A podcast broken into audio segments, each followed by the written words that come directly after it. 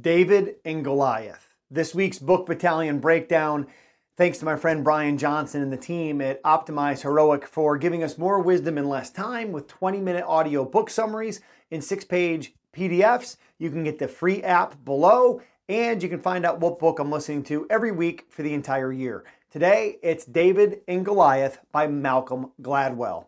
And I'm a big Malcolm Gladwell fan. His book, Outliers, his book, The Tipping Point, are some of my favorite audiobooks that I've ever listened to. Uh, I remember doing those driving across the country.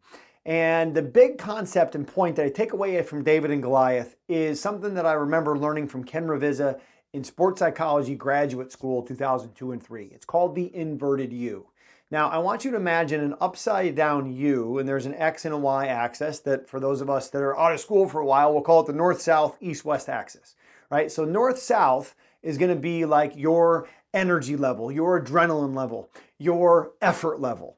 And then your, let's actually, let's call that uh, the, the east west axis. So, east west axis across the bottom, right, is going to be your energy, effort, adrenaline, how hard you're working. And then the north south axis is going to be your performance. Well, as you give more energy, more effort, more adrenaline, what happens to your performance? It goes up to a certain point. But then there becomes a tipping point. It becomes a point where that inverted U starts going backwards, right? And starts going back down where you're giving too much effort, too much energy, too much adrenaline, and your performance suffers. So in sports psychology, they call it arousal and performance. Arousal across the bottom, the more aroused you get, the more energized you get, the better your performance until the point where it starts to dip. And that is often the case in everything in life. We live in an inverted U world. Think about it. You work as an athlete, you get better, you get more popular, you get bigger contract, you get more fame, and then there comes a tipping point where you can't go out in public without people wanting to take a picture with you. You can't go places without people stopping you, asking for an autograph.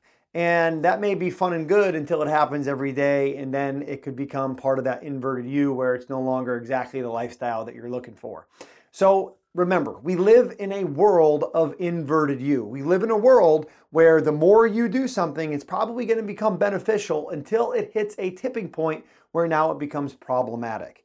So I know we have a large audience here in Mental Performance Daily community of coaches and of athletes, and I want you to think about it from a arousal, energy, effort standpoint. The more effort you give, you get a performance increase until a certain point where if it's life and death, as my mentor Ken Ravizza would say, you're just going to die a lot. So let's make sure that we dial in that right ideal performance state. Let's make sure that we dial in that right energy and effort state to live in the middle of that inverted U to give us the best chance for success.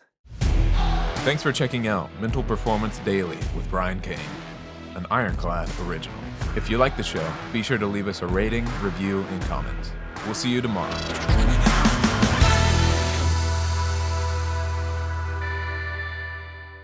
Be sure to head over to briancain.com slash mvp so you can download your MVP process template and work with us during this two-week MVP process mini seminar to kick off 2023. Again, that's briancain.com slash mvp to download your MVP process template so we can dominate the day every day and kick off 2023.